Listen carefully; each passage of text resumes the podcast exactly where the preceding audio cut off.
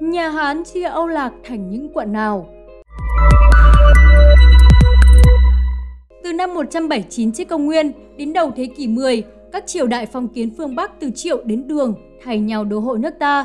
Chúng đã thực hiện nhiều chính sách cai trị làm xã hội ta có những chuyển biến nhất định. Chế độ cai trị Tổ chức bộ máy cai trị Sau khi chiếm được Âu Lạc, nhà Triệu chia thành hai quận, sáp nhập vào quốc gia Nam Việt.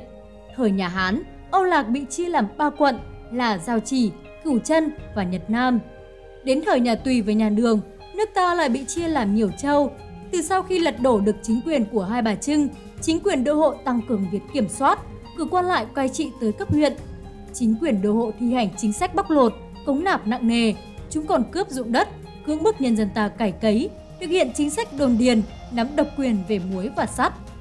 Qua lại trong chính quyền đô hộ dựa vào quyền hành, ra sức bóc lột dân chúng để làm giàu.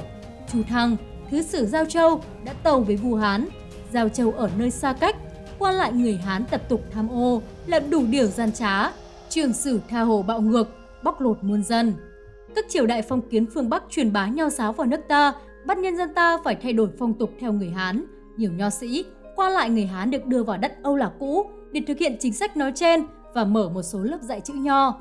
Tuy nhiên, dưới thời Bắc thuộc, nho giáo chỉ có ảnh hưởng đến một số vùng trung tâm châu, quận.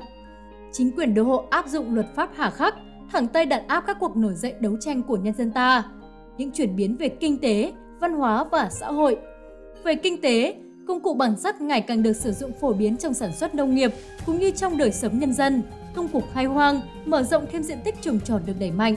Các công trình thủy lợi được xây dựng, nhờ thế năng suất lúa tăng hơn trước. Thủ công nghiệp, thương mại có sự chuyển biến đáng kể. Kỹ thuật rèn sắt phát triển hơn so với trước công nguyên. Việc khai thác vàng, bạc, châu ngọc trong nhân dân được đẩy mạnh. Đồ trang sức bằng vàng, bạc, ngọc được gia công tinh tế. Một số nghề thủ công mới xuất hiện như làm giấy, làm thủy tinh.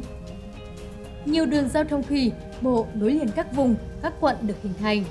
Về văn hóa, xã hội, trong thời Bắc thuộc, nhân dân ta biết tiếp nhận và việt hóa những yếu tố tích cực của nền văn hóa Trung Hoa thời Hán, đường như ngôn ngữ, văn tự.